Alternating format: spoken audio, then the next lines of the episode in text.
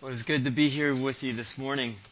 Um, bringing greetings. Uh, we worship at West Springfield Covenant Community Church, and I'm a member of the New England Church Planting Network. I grew up in Springfield, Massachusetts, which is uh, a very one of, according to Barna, one of the most unreached cities in America and the most unchurched city in the U.S. Um, as of 2019. Um, our family moved here uh, back home after being away for 33 years back to Springfield with the hopes of planting a church either in Springfield or somewhere in New England. Um, we had prayed for a long time about missions overseas, and it just seems as if the Lord has closed those doors. And so coming back home to where uh, there's much gospel need has been a, a, a kind of how the Lord has directed us. If you're interested in learning more about that, we have a newsletter. I'd love to hand that out to you. We, we come to God's Word. We'll be in Romans chapter 1. Romans chapter 1. And I want to talk about the power of God and the gospel. The power of God and the gospel. And we'll see this that though the God is powerful and man is wicked and evil, with no hope without Christ that God still seeks and saves the lost. And so we're coming to Romans chapter 1, verse 16. This is God's holy, inspired, and inerrant word. For I am not ashamed of the gospel, for it is the power of God for salvation to everyone who believes, to the Jew first and also to the Greek. For in it the righteousness of God is revealed from faith to faith. As it is written, the righteous shall live by faith. For the wrath of God is revealed from heaven against all ungodliness and unrighteousness of men, who by their unrighteousness suppress the truth. For what can be known about God is plain to them, because God has shown it to them. For his invisible attributes, namely his eternal power and divine nature, have been clearly perceived ever since the creation of the world and the things that have been made. So they are without excuse. For although they knew God, they did not honor him as God or give thanks to him, but they became futile in their thinking, and their foolish hearts were darkened. Claiming to be wise, they became fools and exchanged the glory of the immortal God for images resembling mortal man and birds and animals and creeping things. Therefore God gave them up in the lust of their hearts to impurity, to the dishonoring of their bodies among themselves, because they exchanged the truth about God for a lie and worshipped and served the creature rather than the Creator, who is blessed forever. Amen. Let us pray again. Our Father, we thank you for your word. Would you work in our hearts so we'd embrace the gospel, that we'd believe it and live it out daily and he would share it with those who are lost. We pray these things in Christ's name. Amen. The power of God. Paul says he's not ashamed or embarrassed of the gospel because God's power is seen in the salvation of everyone who believes. Everyone whom God opens their heart and believes, God's power is seen. And he names two groups, Jew first and, and then the Greek, or then the non-Jewish person. And you might be thinking, well, why does he say that? Why does he say, even in Romans, to the Jew first? I can understand maybe in the Old Testament, Jew first and then a Gentile, but why even here? And what Paul is saying is, the Lord Jesus is Jewish. He descended from King David, the line of David. And he came to save his people. And through his people, who were supposed to be the light of the world, since the Lord Jesus is the light of the world, he goes to his people first, and then the gospel spreads from Jerusalem, from the Jewish people first, to the non Jewish people. And yet, in every age, we'll see later in Romans that God has a heart for the Jewish people. When people lose sight of seeking to preach the gospel to Jewish people, they lose sight of preaching the gospel to everyone else. It really is true the Jewish people, we seek to proclaim the Messiah to them, but not just to them, to all nations. And so He says the Jew first and then also to the Greek. And then he says this For in it the righteousness of God is revealed from faith for faith. As it is written, the righteous shall live by faith. The only way for a sinner, for me and you, to be right before God, for God to see us as righteous, is to be through faith. Faith in the Lord Jesus, the one who obeyed the law of God for me and for you, the one who perfectly kept God's commands. God counts the sinner who believes in Christ completely, perfectly righteous. And so the way the gospel works is this you see yourself as a sinner because you and I have broken God's laws. And because we have sinned and broken God's laws, we deserve the actual judgment of condemnation. We deserve to be condemned. And so every Christian literally says, I believe I deserve to go to hell. Christians start there and know themselves there. And so if you're outside of Christ, or your friends are outside of Christ, it's important that they see that and hear you say those words. Because many in the world think of Christianity as something just to make you feel good or to make you a better person. And that is not the gospel. The gospel is for sinners who deserve hell and know that they deserve the very judgment of God. That they have no hope apart from God declaring them righteous. That they have no goodness or righteousness in them of themselves.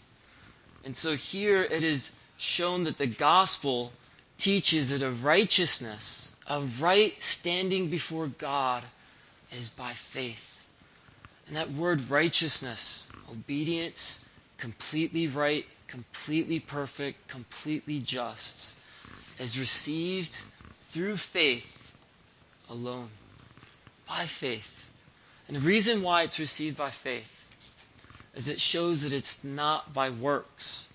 Faith in the gospel is not defined as something like a token that you give God and then He gives you righteousness, as if your faith is an obedient thing.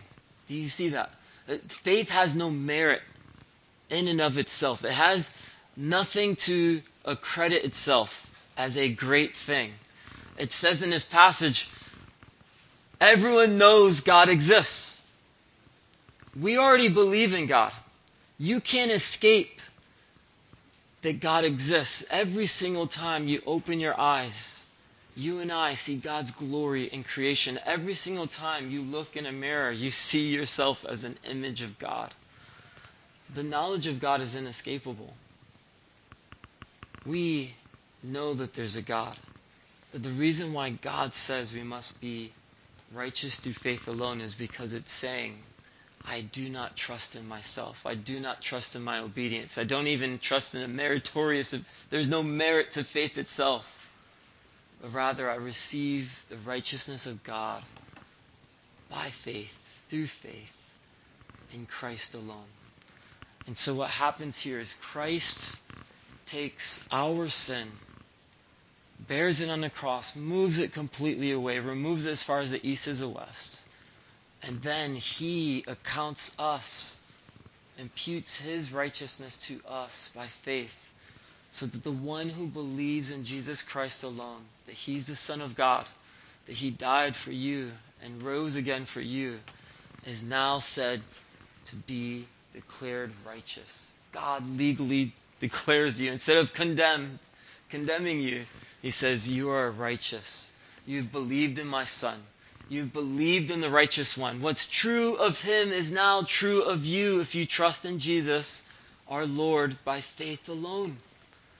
And so, Christian, you who trust in Christ, I want you to be able to agree with God. God wants you to be able to agree with God that what He's declared you to be is true of you.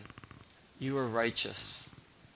And the way this works out in your life it is seen through the whole New, New Testament. But the spirit of condemnation should not be the flavor of your life.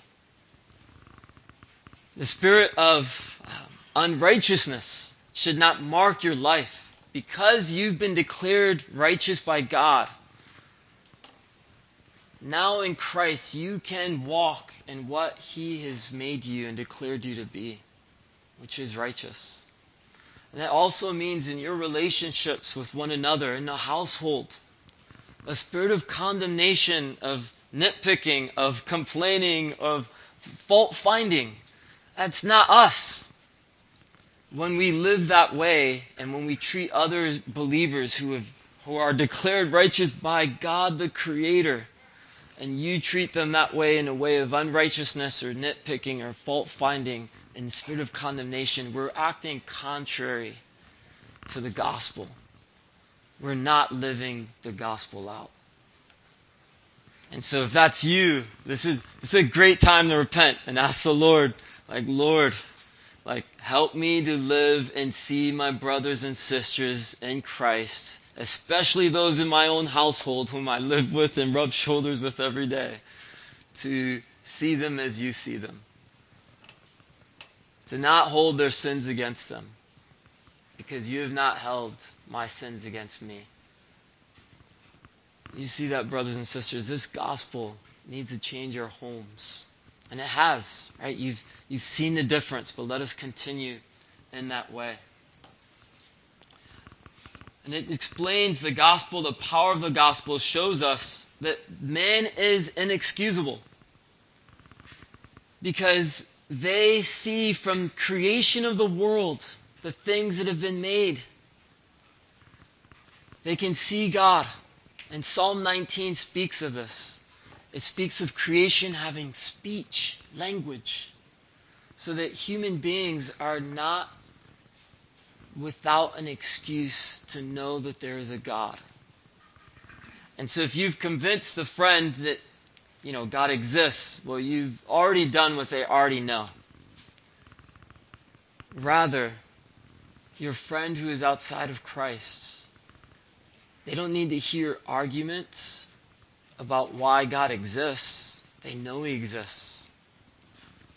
You need to share with them and go with them directly to the gospel. You know, every Christian has this joy of being able to represent Christ. And some in different ways. Not everyone's an evangelist. Not everyone's a pastor. Not everyone's a deacon. Not, a, not everyone has the gifts of being able to uh, help people. Gifts of mercy, gifts of giving, um, and large hearts of compassion to serve. You know, every Christian can at least say, I belong to the Lord Jesus, wherever you're at.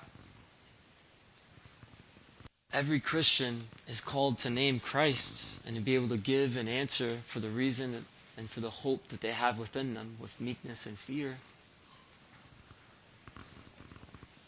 And so when you rub shoulders with non-Christians, and if you're a non-Christian here and you've been invited, we're glad you're here we're sharing about the love of God and how sinners have been declared righteous and how you can be declared righteous through faith in Him. What the Bible says is that you know God, that you know He exists, and that the biggest issue is that you need to be reconciled with God and declared righteous because right now you are condemned. And believer, when you share the gospel, when you take a stand for Christ, know that the person you're talking to understands that God exists. We all know He exists. We just suppress the truth.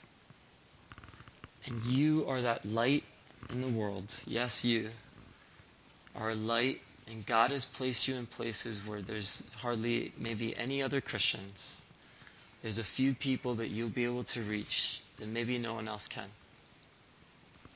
And God has placed you there for a purpose. It could be the stores you shop at, it could be your place of work where you spend most of your time. But certainly know that you don't have to have great arguments. You just need to preach to them Christ. You know, Paul in Acts 17 after he's sharing the gospel in the marketplace, they invite him to come and share. Um, they, they call him a babbler. Who is this babbler? What is he talking about? but they want to hear more. And as he shares the gospel with them, he tells them, You know, I can see as I've been walking through the city that you're very religious. And you have even an altar here to the unknown God. This God, whom you don't know, let me, I'm going to proclaim him to you. And then he goes to tell them that they actually knew about the God that they don't, they denied. The very altar that said the unknown God they knew, that he's their creator, but they just suppressed the truth. And the answer that he gives them is that they need to repent. To repent and turn because God has appointed a day in which he will judge the world through the Lord Jesus, the one whom he has raised from the dead. And so the medicine they need, the medicine the unbelieving world needs, is the gospel. Not great arguments, not even a perfect Christian testimony. You will sin and mess up.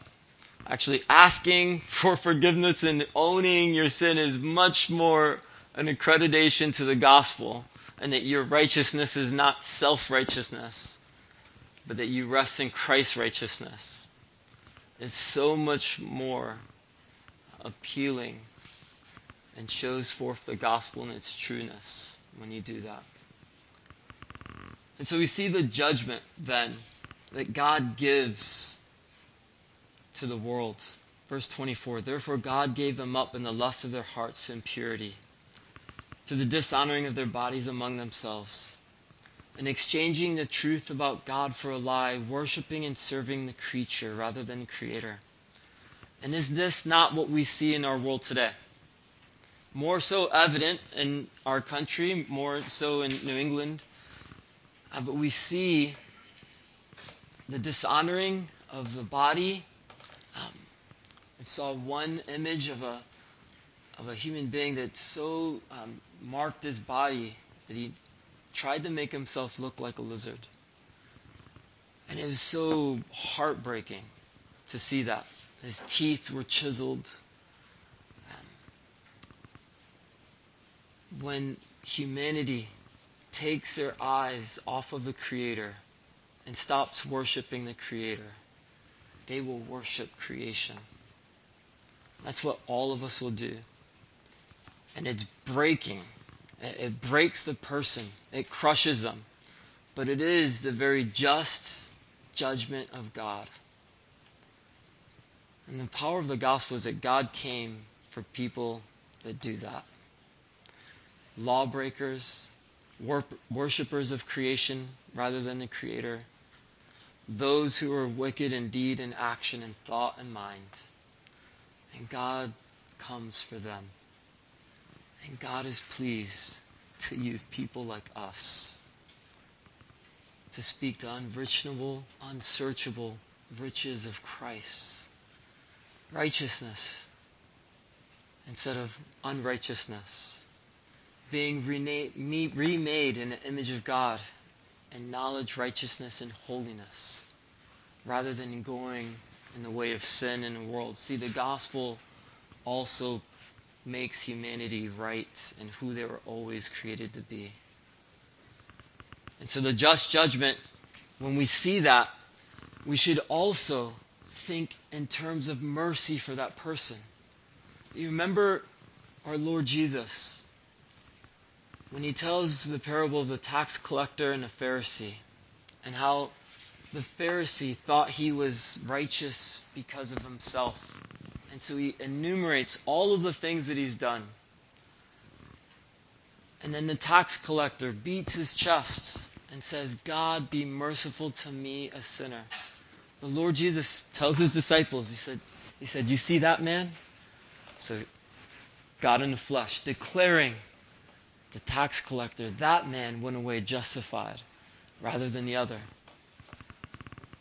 And so when we see brokenness and move away and think of ourselves as better, that's not resting in the gospel.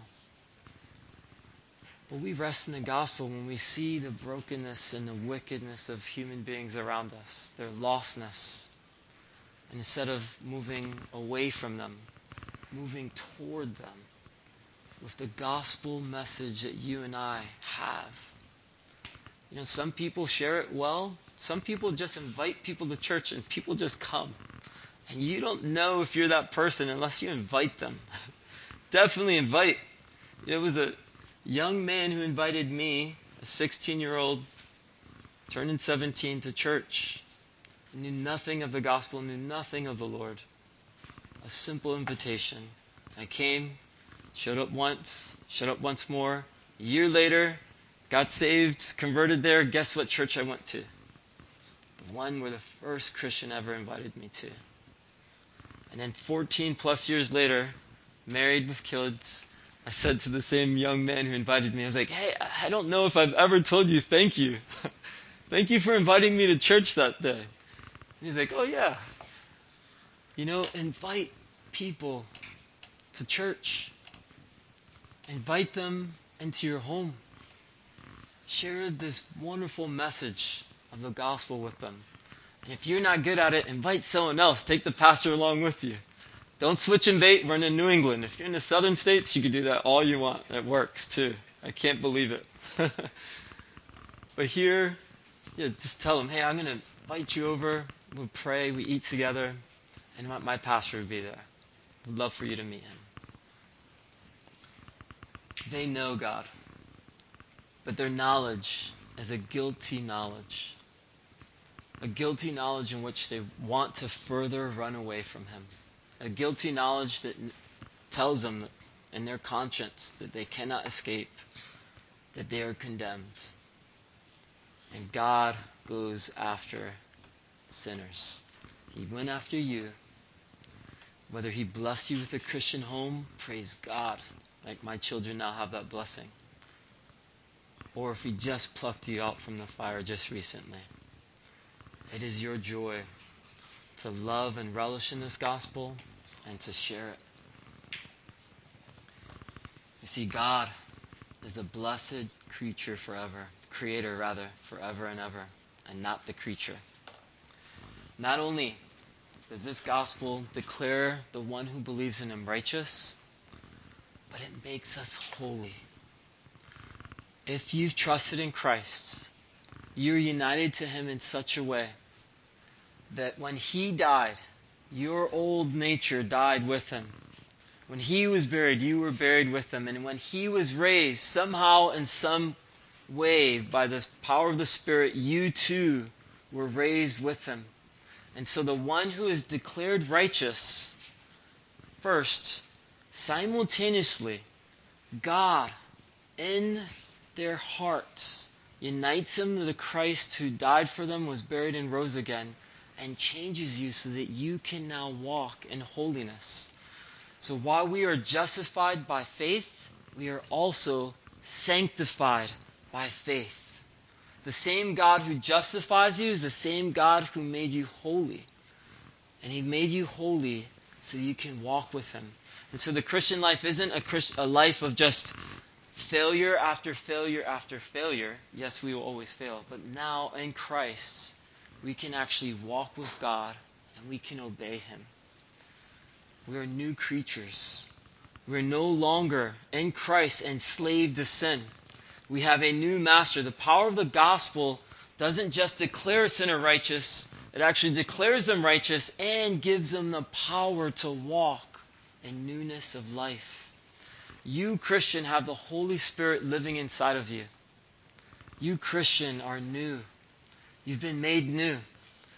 And so, areas of failure after failure after failure, you keep going to Christ with your sin, naming it, boldly confessing it, asking for God to change you. If the spirit of condemnation is yours, ask Him to change you. Ask Him to help me to live out the righteousness of Christ that I have by faith. Help me to live out the holiness that I am now in Christ made. And not only that, but you have finally the blessing of assurance.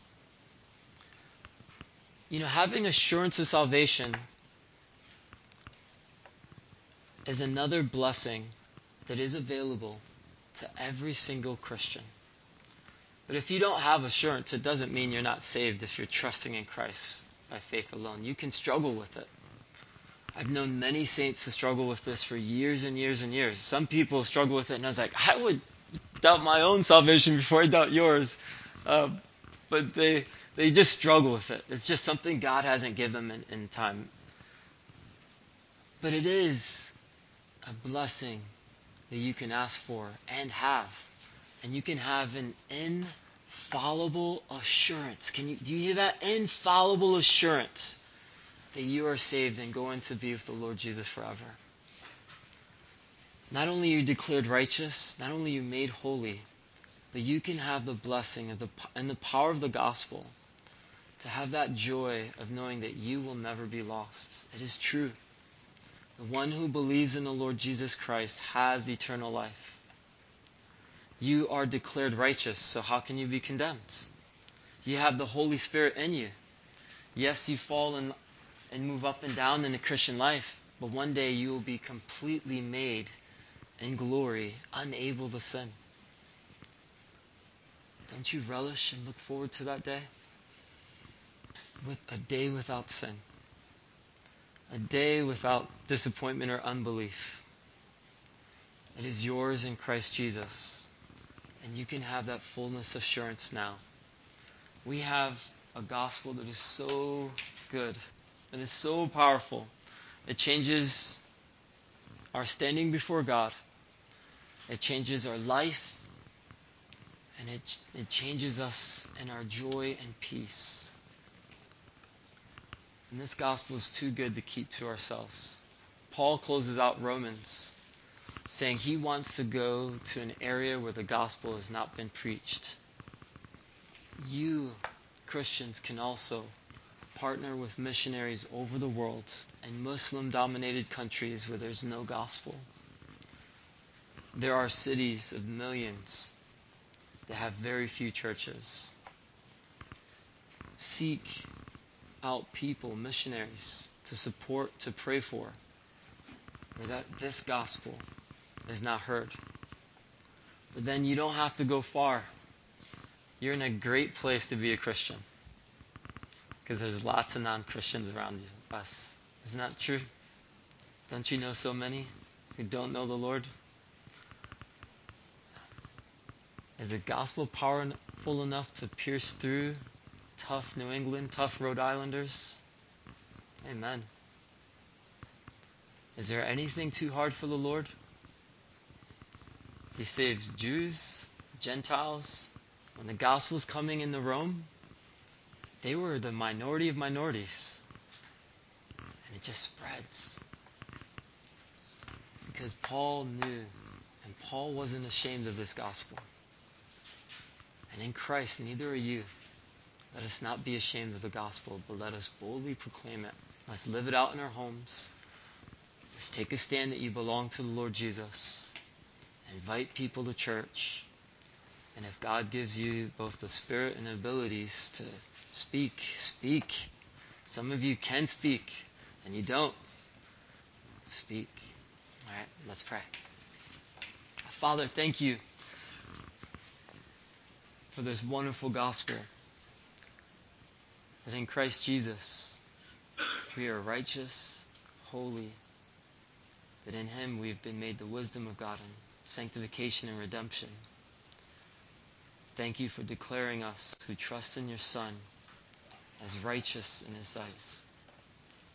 Father, we pray, Lord, for any who don't know you, that they would call upon you, that they would turn from their self righteousness that they would turn from their unrighteousness and would look to the Lord Jesus through faith alone and receive the righteousness of God through Him. And Father, we pray as well for ourselves. Would you open our lips to speak boldly, to invite, to pray for, to apologize, to do a good deed in the name of our Lord Jesus. Father, would you so uh, work in us that we'd be a people who would be a light and would point to the Savior. And Lord, would you be pleased to bring the gospel into Providence, that this gospel would spread um, to the uttermost parts of the world. We pray these things because your Son is worthy, because he loved us and gave himself for us. We pray these things in Christ's name. Amen.